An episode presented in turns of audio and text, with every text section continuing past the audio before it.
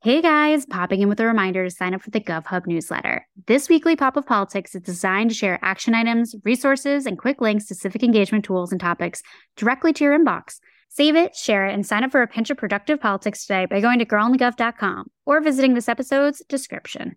Hey guys, popping in with a reminder to sign up for the GovHub newsletter. This weekly pop of politics is designed to share action items, resources, and quick links to civic engagement tools and topics directly to your inbox. Save it, share it, and sign up for a pinch of productive politics today by going to girlonthegov.com or visiting this episode's description. Welcome to Girl on the Gov, the podcast, breaking down politics as we know it and removing all the bullshit. Because politics needed a rebrand.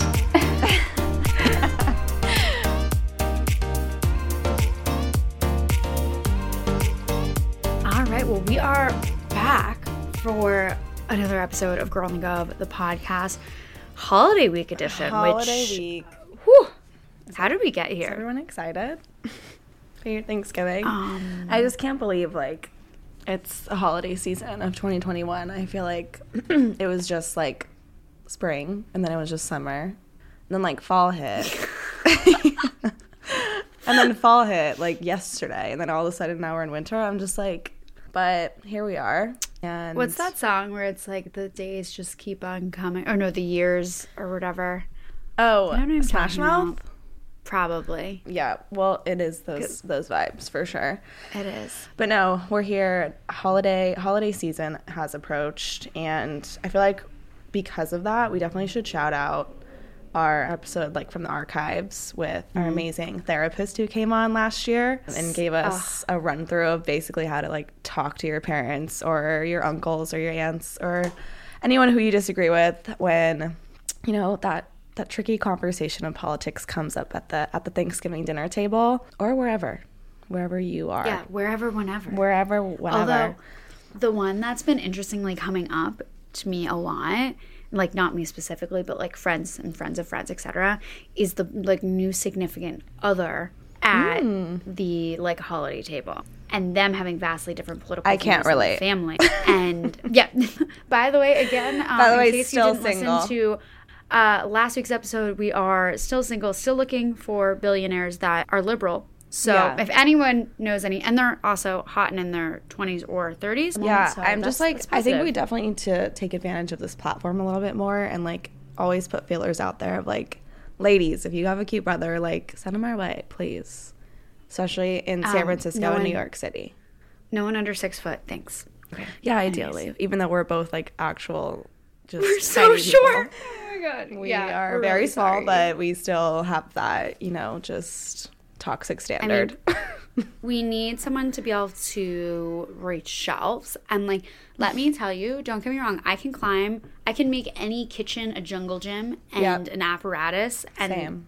like it's wild but like look like i am getting older and i could you know my bones are frail and Mm-hmm. i could i could fall and hurt myself so really it's just preventing a trip to the hospital at this point Yeah. so Can I actually bring something up that is not political related and it's not even Sam and Maddie related, but it's just like really on my mind this morning, especially because when I opened my phone this morning, like all these new pictures of Kim Kardashian and Pete Davidson popped up.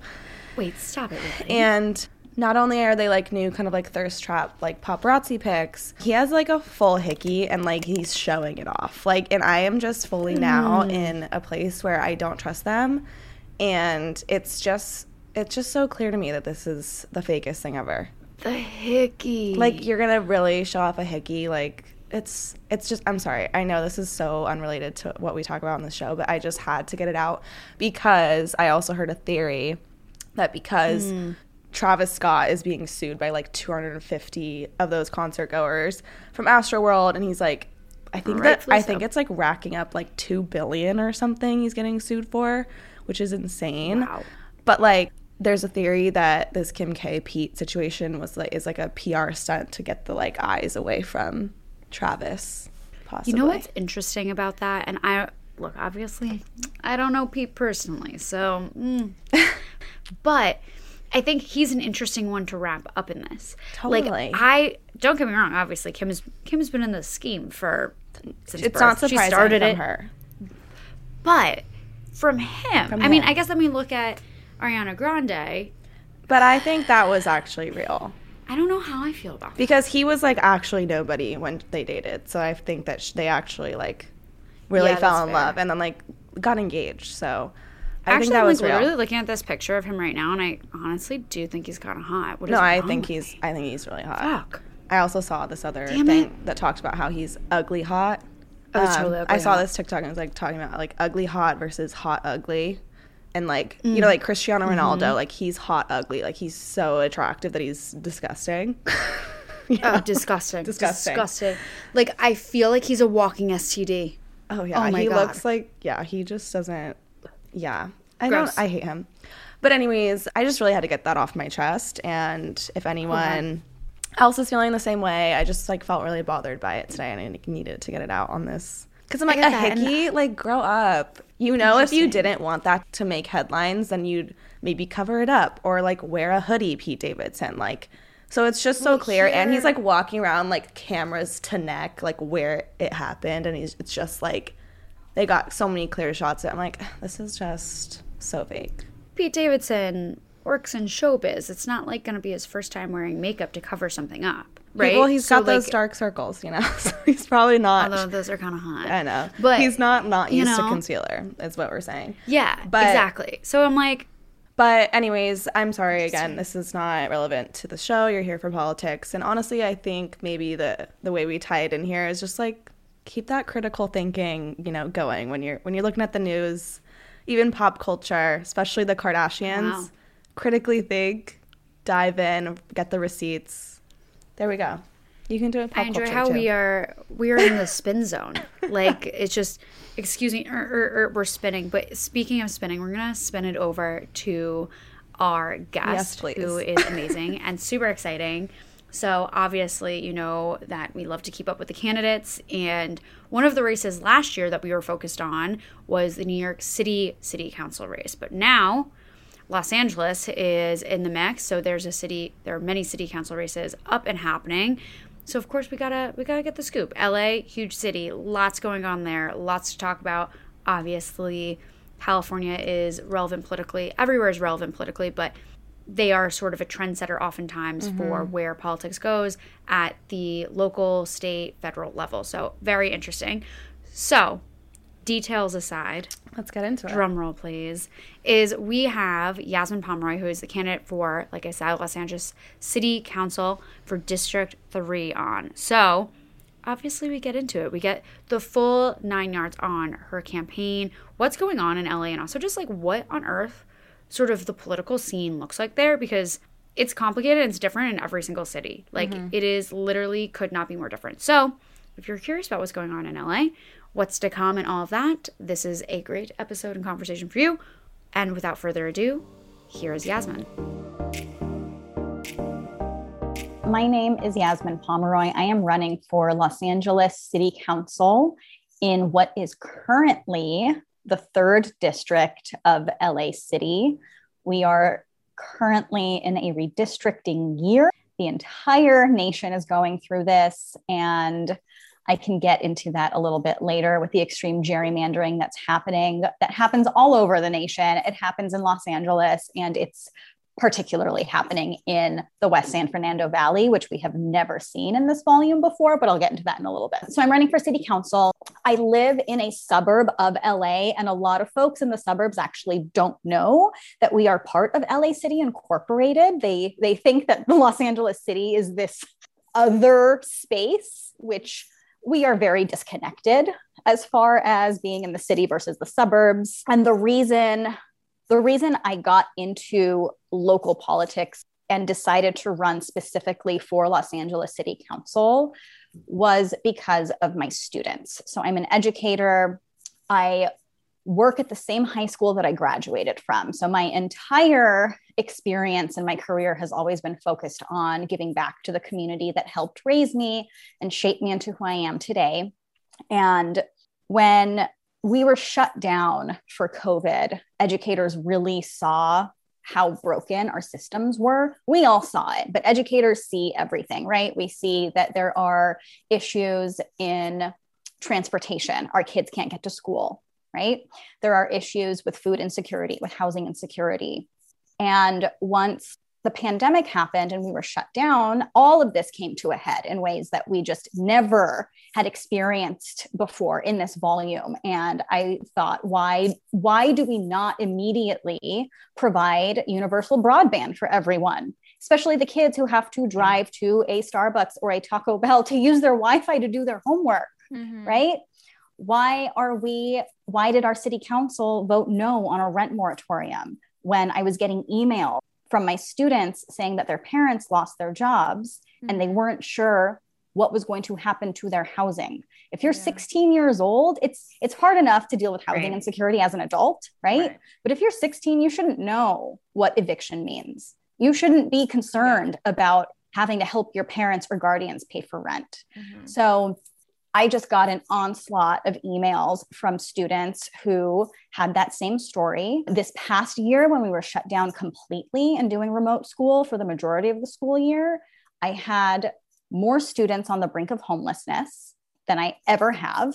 One of my students shared with me that they had been unhoused their entire high school experience. One of my other students who had graduated the year that we were shut down for COVID, her mom up and left when my student turned 18 and she had to scramble to find housing. She's undocumented. She did not have a job. And if you're undocumented, all of these processes are even more difficult to navigate. So we held a fundraiser for her yeah. to make sure that she was able to get into a space, pay rent, have supplies, materials, like things that you just should not have to think about when you're 18 or 19 years old, right? Mm-hmm. So our city voting no on a rent moratorium when the pandemic first happened set me off because I immediately thought about our kids. And all of this could have been prevented. And i yeah. felt like our city just was not doing enough. But prior to this i was focused on education and educational policy. Mm-hmm. i ran for the california teachers association state council got elected and am now on the highest board of policy writing for california so I write policy for California education at the state level. And that was my focus for a really long time. That's what I wanted to do up until I saw just how much a city impacts education. And if our kids are concerned about where they're going to live or where their next meal is coming from, nothing that we can do in the education sector is going to help them, right? Because yeah. I, in education, I can't control whether or not they're able to afford rent or whether or not they're able to get a meal at the end of the day. So totally. And that impacts everything. Like you're saying, you're really right. seeing it all. And I, I mean, I think you also just drove home such a good point of like educators really do see everything firsthand. You guys are basically at the front line of seeing all of these social problems and economic problems because everything right. is connected come to light. And I think that perspective is so needed and so refreshing and so awesome. And I think it sort of leads to the next question of your campaign itself and what you you know really want to achieve in city council so you wouldn't mind sharing some of your you know platform takeaways that you'd love voters to know about sure the number one thing that i am focusing on is housing and homelessness mm-hmm. and in this past year and a half of this has been a learning experience for me as well right i've learned that over 70% of the apartment buildings in Los Angeles are owned by developers. They're not owned by individuals. They're not mm-hmm. mom and pop landlords, right? Yeah. They're developer owned. So when it comes to housing, we need affordable housing, period. Mm-hmm. Right. Um, where I live, not too far from me, there is a luxury apartments being built, and a one bedroom apartment is $5,000 a month. As a teacher, I cannot afford that. Right. Yeah. In my research, I had plugged in to see where an affordable housing space would be in the event that I would need one or someone else would need one.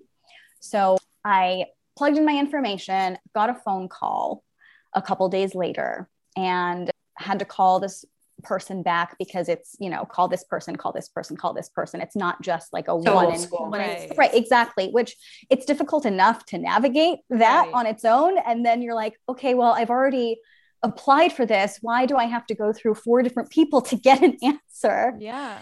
And when I got to the final step of this, the woman who had left a message on my cell phone. I could hear the hesitation in her voice.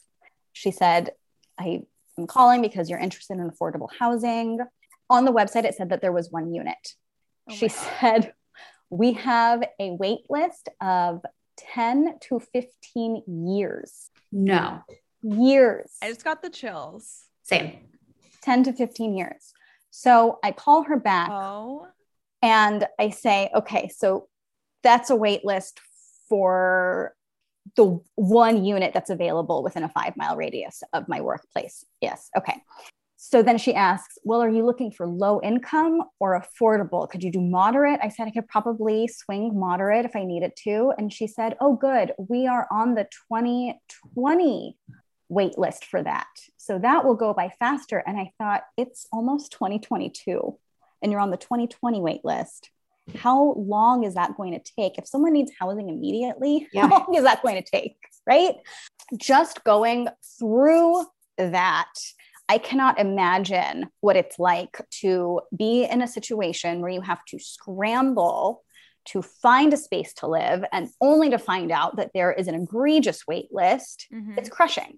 And we're not doing enough as a city to prevent these things from happening. We need to preserve low income housing. We need to preserve the RSOs in Los Angeles. They are being what bought those are uh, rent stabilized ordinances where you cannot, so it's rent control, right? Okay. You can't raise okay. the rent over a certain percentage. And we're seeing those get sold. And what ends up happening, them? you can right, you can purchase them. So developers that is absolute purchase them. Bullshit. Right. Oh my god. So oh, if, if, you're in Los Angeles, you'll see that there's this luxury apartment right next yeah. to a fourplex or a duplex. The duplexes are usually the ones that are the affordable RSOs, and the luxury apartments, of course, are the ones that are thousands of dollars a month. Mm-hmm. So we're not preventing these spaces from being sold. We are not protecting our renters. We are not protecting folks who are low income. So we can talk about building affordable housing all day, every day, but that alone is an entire process that will take years right. to get built and navigate. So I would love to see more policy that protects renters and protects those spaces that are already meant for our most vulnerable communities. So my number mm. one focus is to make sure that those are preserved. We have more ability to also allow for renters to build wealth because in Los Angeles, especially, owning property is one of the only ways that you can build wealth, right? And in LA, the renter credit is $60 a year.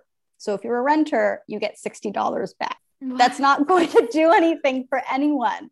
So I would love to have some kind of system set up so that renters can build wealth mm, in addition yeah. to making it easier for renters to find a space to live. Gotcha. Yeah. I have another question.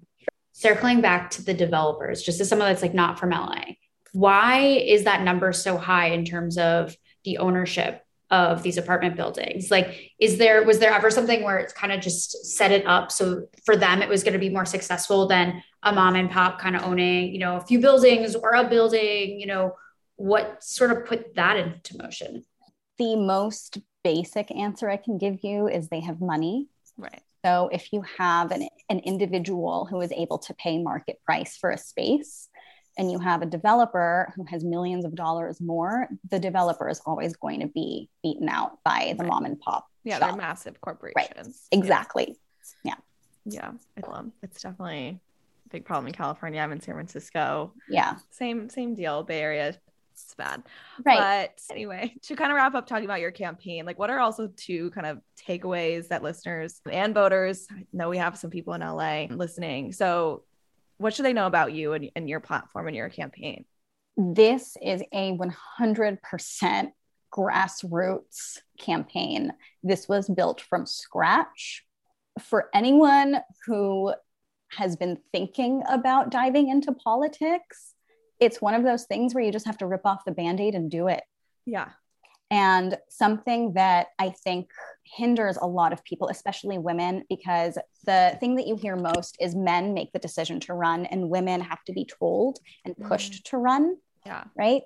there's this idea that you have to have experience in the political realm. Mm-hmm. Your life experience is just that. Yeah. Right. It's like political experience. Exactly. Being a single mother is experience. Being an immigrant is experience. Being mm-hmm. undocumented is experience. Being a low income student is experience. Mm-hmm. Right. So exactly. Real human being. Yes. Represent real people and represent those problems from a lens that isn't coming from a point of privilege. So we're 100% grassroots. I went into this without knowing exactly what I was getting myself into. I, I was just so angry mm-hmm. at this entire process. And I was so mad that once I started learning what I know now, everything makes more sense. And I think it's made me a better educator for sure. I have a lot more empathy for my students and their families, yeah. looking at um, this as a whole rather than these isolated incidents. And I think that's something that a lot of government entities do, right? We try to tackle one problem at a time when really it's an intersection of everything. Totally. Yeah. Well, all all very enlightening and I am excited to see what happens with the campaign. I have some friends in LA, so I'm going to tell them tell them about you. but moving on, we want to talk about LA politics a little bit because it is a monster of its own for sure. And you know, similarly, we've talked to a lot of like New York City people, politicians, and it, they're both just like cities that are little tiny Americas in ways. So there there's a lot of representation in like intersections like governing cities like those. So First, we have to start off with our I have a stupid question segment because you're running for city council. So, how many council members does LA have? 15. Okay. And each council member represents roughly 250,000 people. Oh my God. That's bananas. That's genuinely bananas. Like, it, just thinking about like how many different like perspectives and wow. Yeah, I wonder what the numbers can do you know what the numbers compare to like an average like Congress member, how many people they represent? I don't, but pretty sure New York has 51 council members, if that gives you yeah. an idea. Our city council should have Way double more. the amount yeah. at least. Yeah. I was going to say the 15 really like shakes me. And granted, from the one time that I've been to LA, the landscape definitely feels like, you know, it's a little bit more spread out. Yes. So I see how that could from a geographic perspective, I guess makes sense. But like from well, a representative, what? It's like the city of LA is confusing because it's like there's so many cities within LA that you yes. kind of think is LA, but then when you govern LA, it's it's just a pocket of it, right? And if you look at how gerrymandered each council mm, district yeah. is, it's it's very enlightening. Yeah going back to redistricting now, it is so much more difficult to create and draw a map of a district when you only have 15 to cover. It is a massive city. Mm-hmm. And I do not think we would have the kind of problems that we have right now in redistricting if we had double the amount of council members. Totally. I totally see that. I mean, yeah just actually have representation fully, right you know i mean right. that makes makes it happen okay so one thing we wanted to talk about is the role of presidents in city council what does that actually mean like if you're like the president of city council like what's your what's your spiel what's your job so the president of the city council first of all when the mayor is absent or when the mayor gets appointed. Mayor Garcetti recently was appointed to be the ambassador to India. And the council president would then become the acting mayor. So that would be their position. They would take that position over um, in the interim. And the council president also handles the parliamentary par, parliam, parliamentary duties. I know. you. I was like, I was I was gonna try and help you, and then I was like, wait, uh, I don't really know. it's just been that's a tongue twister. Yeah, it is, especially when you are on your feet teaching for eight hours a day and then coming home to campaign. It's like having a second job. So mine is just all over the place. Uh, it's, so. It's the council president handles those duties and then presides over meetings and yeah that's it's pretty much the role of the city council president is to handle all of those different different roles but talking about sort of the political scene what exactly is like the dynamic in Los Angeles? Like, what would you like describe like the political scene, like how it kind of operates? Any political or any personality traits you'd attribute to it? LA is such a strange place because on the surface, we're very progressive, right? But when it comes down to the way things are run in government, we're not as progressive as we seem to be. And then you also have folks who who are very left leaning and very progressive. They'll donate to AOC, they'll donate to Bernie. They voted for Bernie. Yeah. But when it comes down to voting for someone progressive in their own district or voting on a ballot measure that's really progressive in their own district, they shy away from that because then it literally ends up in their backyard. And if it's not happening here, it's okay because mm. it's happening in New York or Washington or I don't know, a space far away from Los Angeles, right? So I think that there's a lot of surface left leaning, but at the end of the day, what's done underneath is not quite as progressive as it can be. But I think we're we're seeing a shift in that because I am hoping that we're going to see a change in governance and we are going to see younger people holding these positions and we're going to see more women holding these positions more lgbtqia plus people holding these positions and just shift that narrative into what la is actually about and what la stands yeah. for and have those progressive messages but in in policy is there a slant in the current city council and like the dynamics in there? Like, is it kind of more liberal leaning? Is there is it conservative in ways? Like, what what do you feel about that?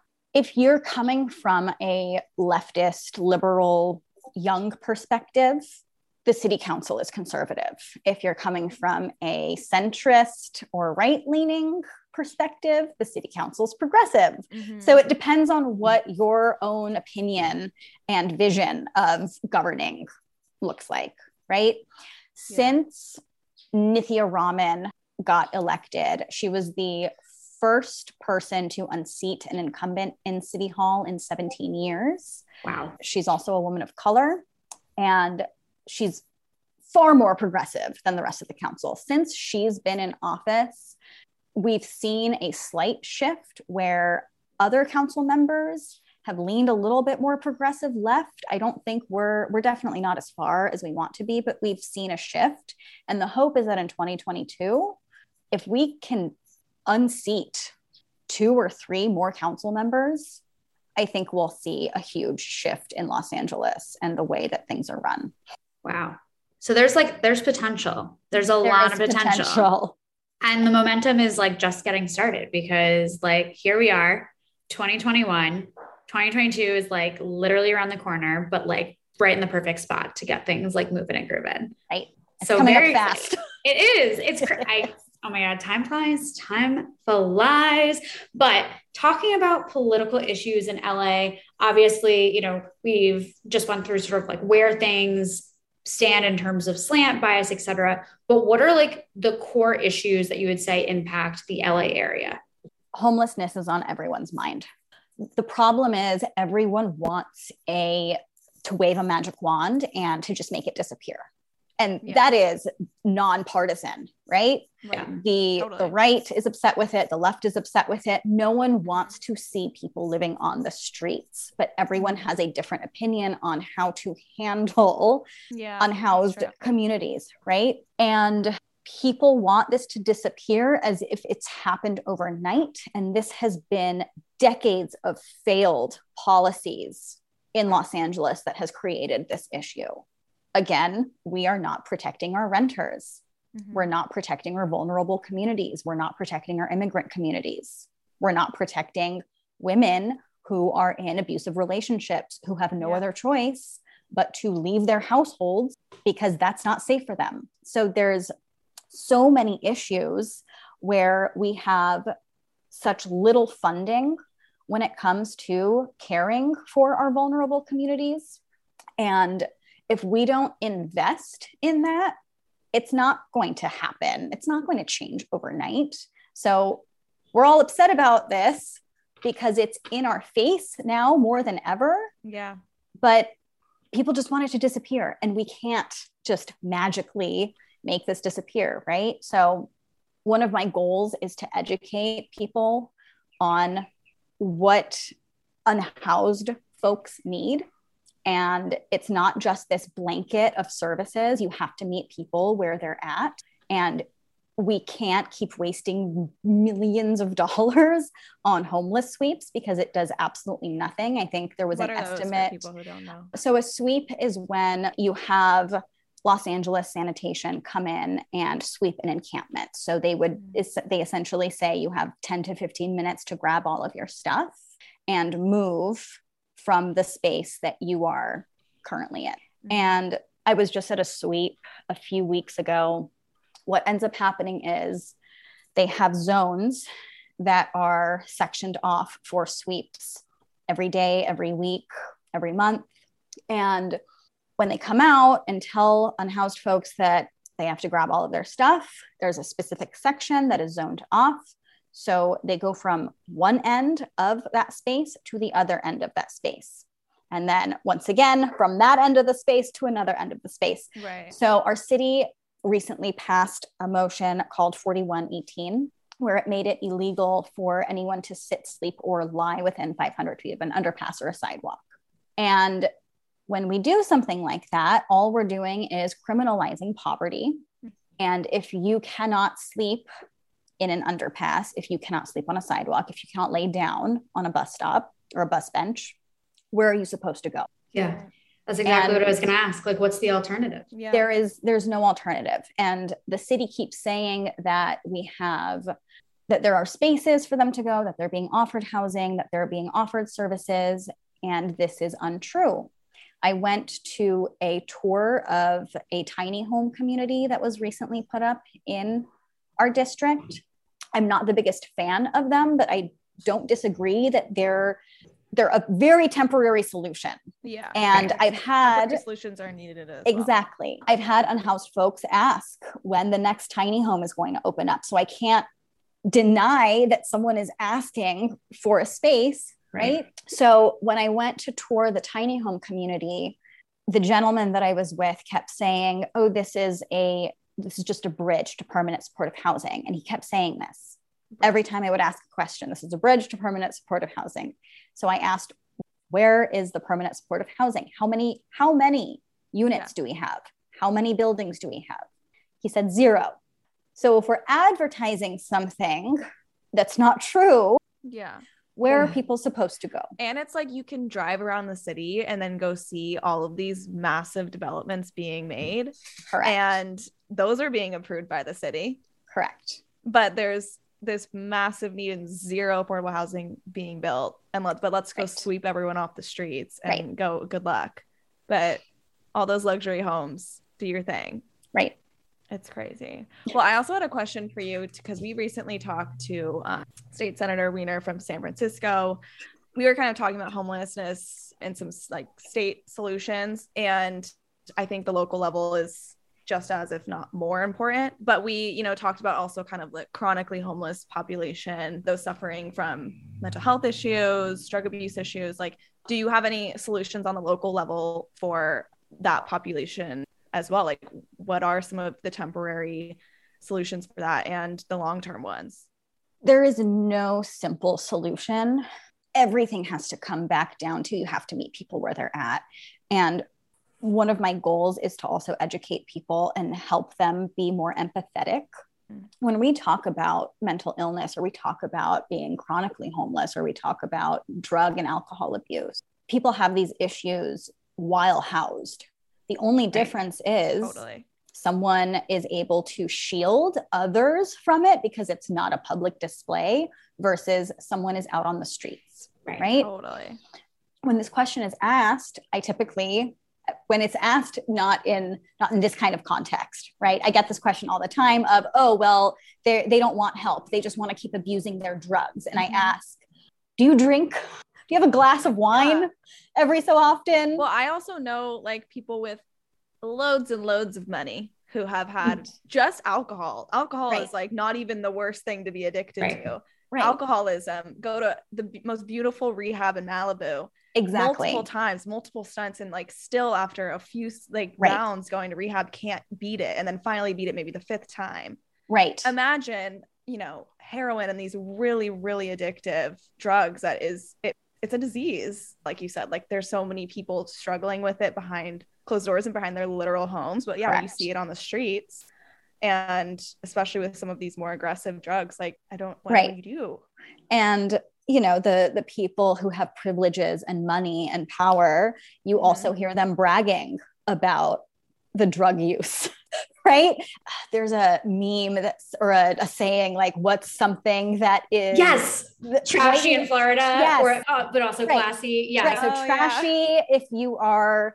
if you are poor, uh, poor and classy if, if you're wealthy or rich and this Opioids. is exactly one of those issues how many people are on prescription drugs that cannot or brag about how they abuse drugs. Yeah, like I had so much fun on the plane last night. I took a couple of Ambien and knocked exactly. me out. Like- and if you have money and you're on a plane or you're in your mansion, it's totally fine to brag about it. But if someone yeah. is living on the street yeah. and they are self-medicating with drugs and alcohol because that is the only comfort that they have suddenly right. it's not okay and it's like you right? can't sleep on the plane well how is how is someone supposed to sleep on the sidewalk and right cold?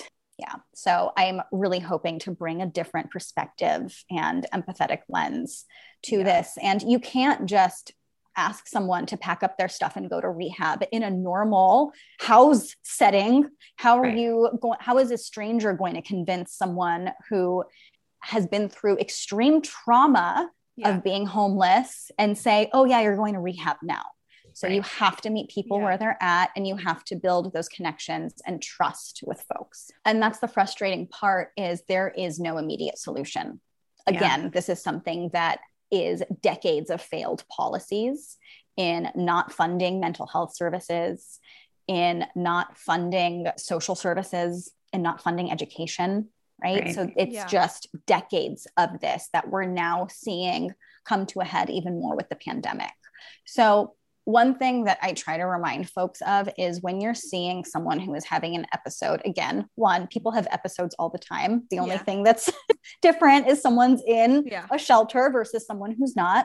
Yeah. And the folks that the unhoused folks that we see are at their who are in those episodes, that's one of that's just one example. And most of the time, when people have an experience like that, that's what they equate homelessness to, which is wildly untrue, mm-hmm. right? The majority of unhoused folks do not have a drug abuse or alcohol problem, they do not have mental health issues. Yeah. But because the folks who are out there having episodes who do not have a any kind of shelter to live in don't have a car to live out of that's what we see and that's mm-hmm. what is most i guess visible it's also the most dramatic community. Too. It is like you remember it. Yeah. Right. So there is no immediate short-term solution. Again, we have to meet people where they where they're at. Long term, we need to fund services for folks. Like you said, you can't call the police. Yeah. Yeah. No one is going to trust someone coming at them with a badge and a uniform with a gun. That is not the person that you are going to call, right? Mm-hmm. Totally. And even too, like, even if it's like someone's not having an episode, but you're like, there's a family on the street that really needs help. Right. Who do you, who, who do you call? call to contact to be like, here, like, here's someone that's going to show up and tell them about services? Because I can't imagine that, like, there's also a communication limbo, because how on earth would you know right. about, like you're saying, going back to earlier about scrambling to find housing or anything like that? Like, if you can't afford housing, how are you afford to, you know, necessarily like a cell phone bill to be able to have internet to be able to then look up these things? and then, ID.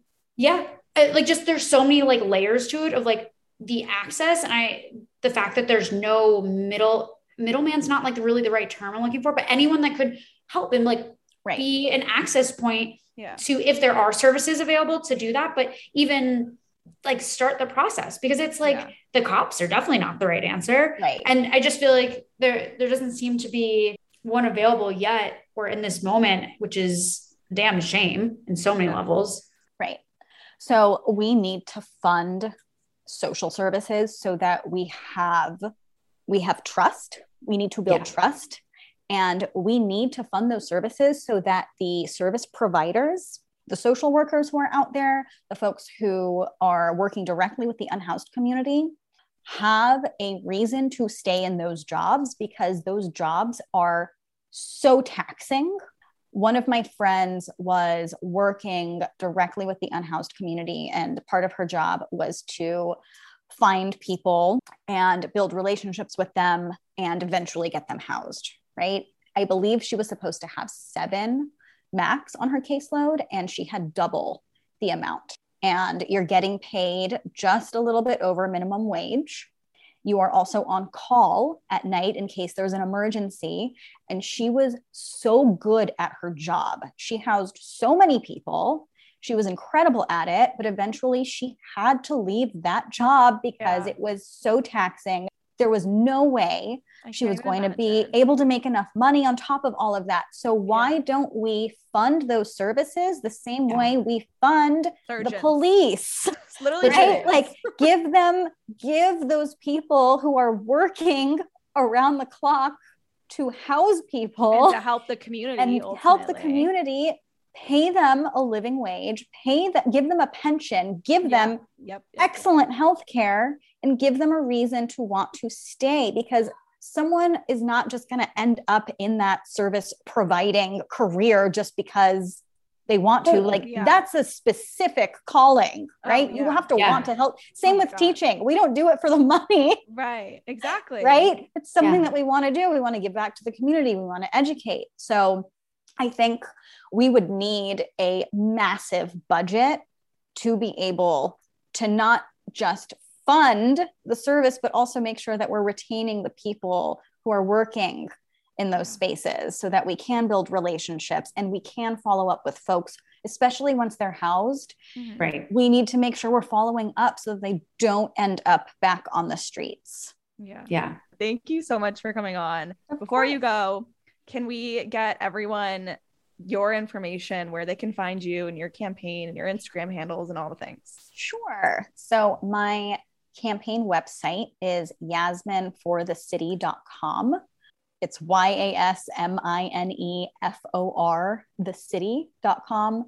My Facebook, Instagram, and Twitter handle are all on the website. It's at Yasmine for the city, but rather than the FOR, it's the number four. It's a little bit confusing. So make sure that you're plugging in at Yasmine, the number four, the city.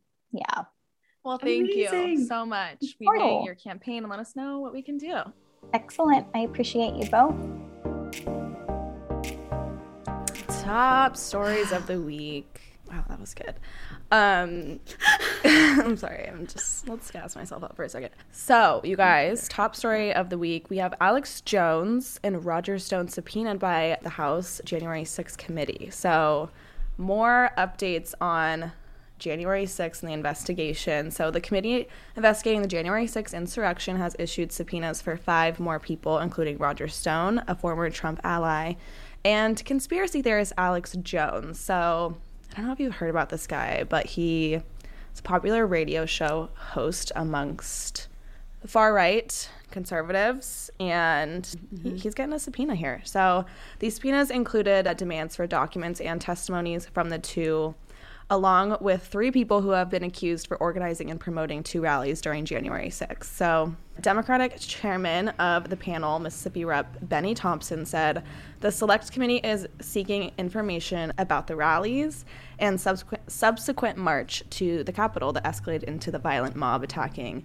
the Capitol and threatening our democracy. We need to know who organized, planned, paid for, and received funds related to those events, as well as what communications organizers had with officials in the White House and Congress.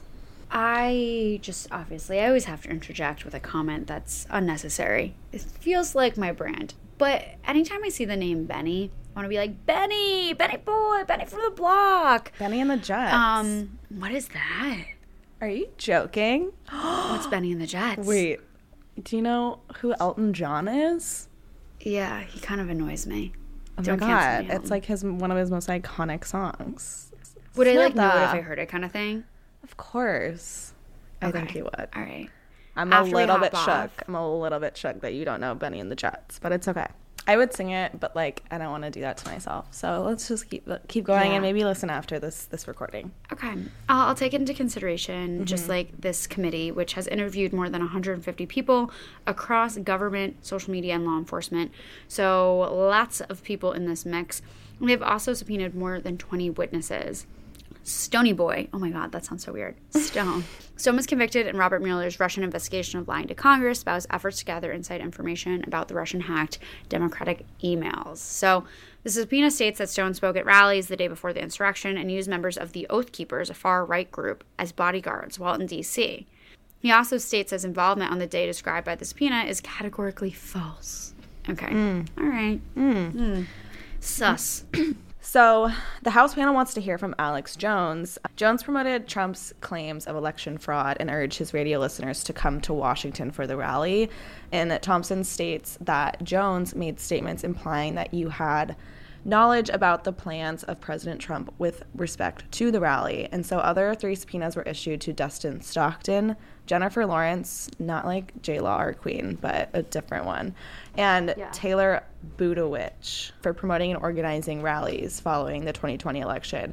I hope that Jennifer J Law's like PR team is all over this and making sure there's no there's no confusion because that would I think that would so- look bad. she's okay because she just Okay. had a major Vanity Fair spread come out Mm-hmm. about her reemerging onto the scene. So I think people are like lost in the sauce on that. I love her so much. Okay. So Stockton and Lawrence were key leaders of the Stop the Steal movement, and they plan to testify and will turn over documents requested by the committee.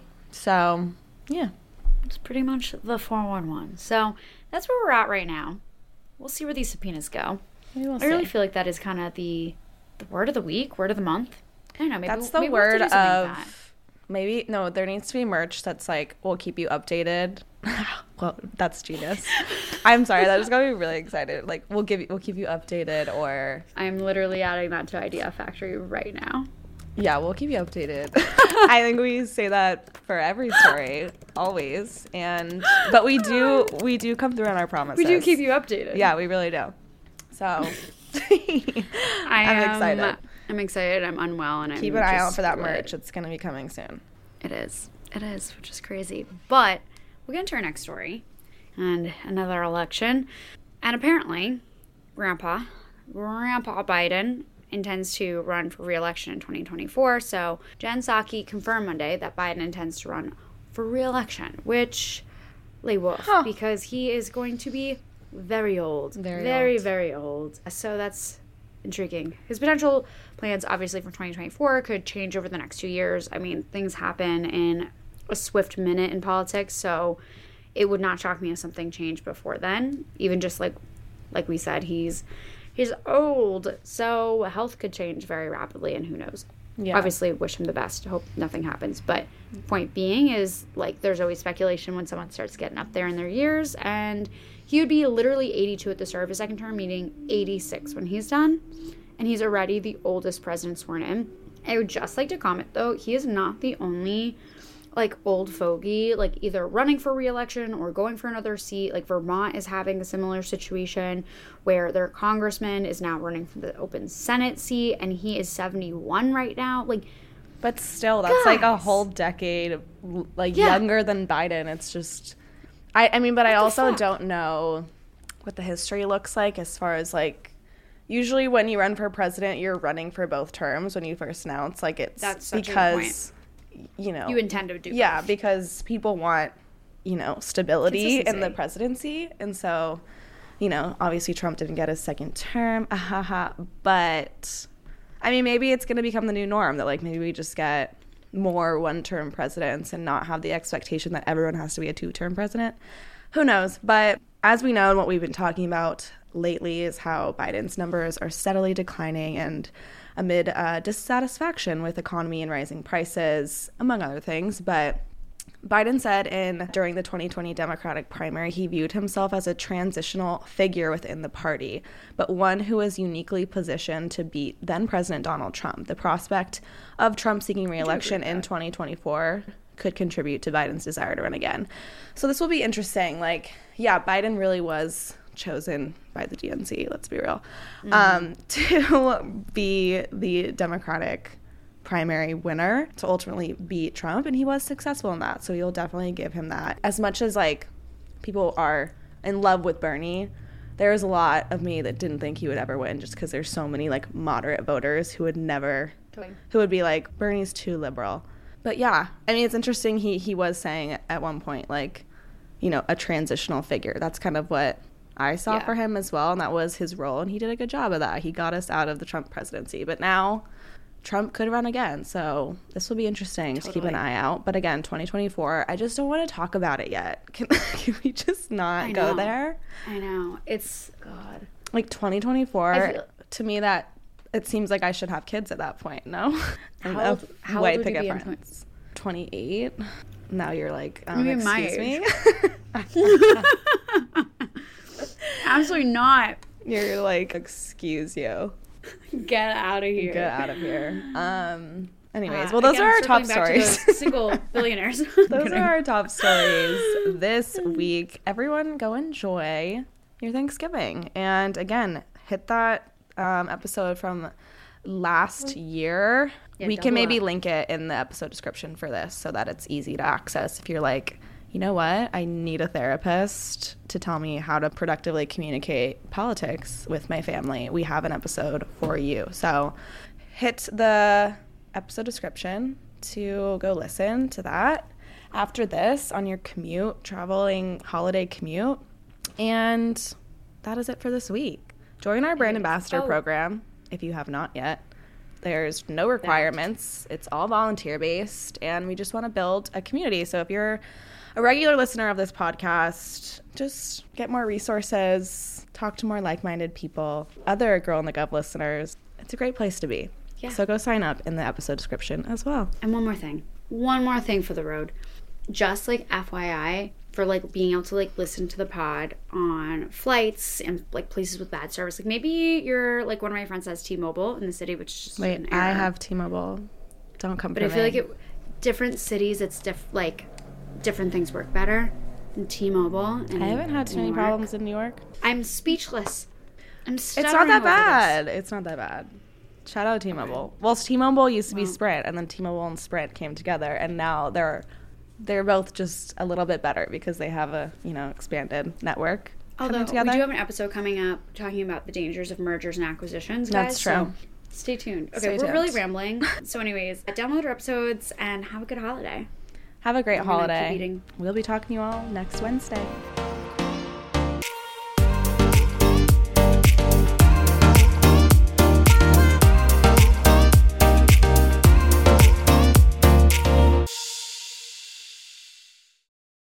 Hey guys, popping in with a reminder to sign up for the GovHub newsletter. This weekly Pop of Politics is designed to share action items, resources, and quick links to civic engagement tools and topics directly to your inbox.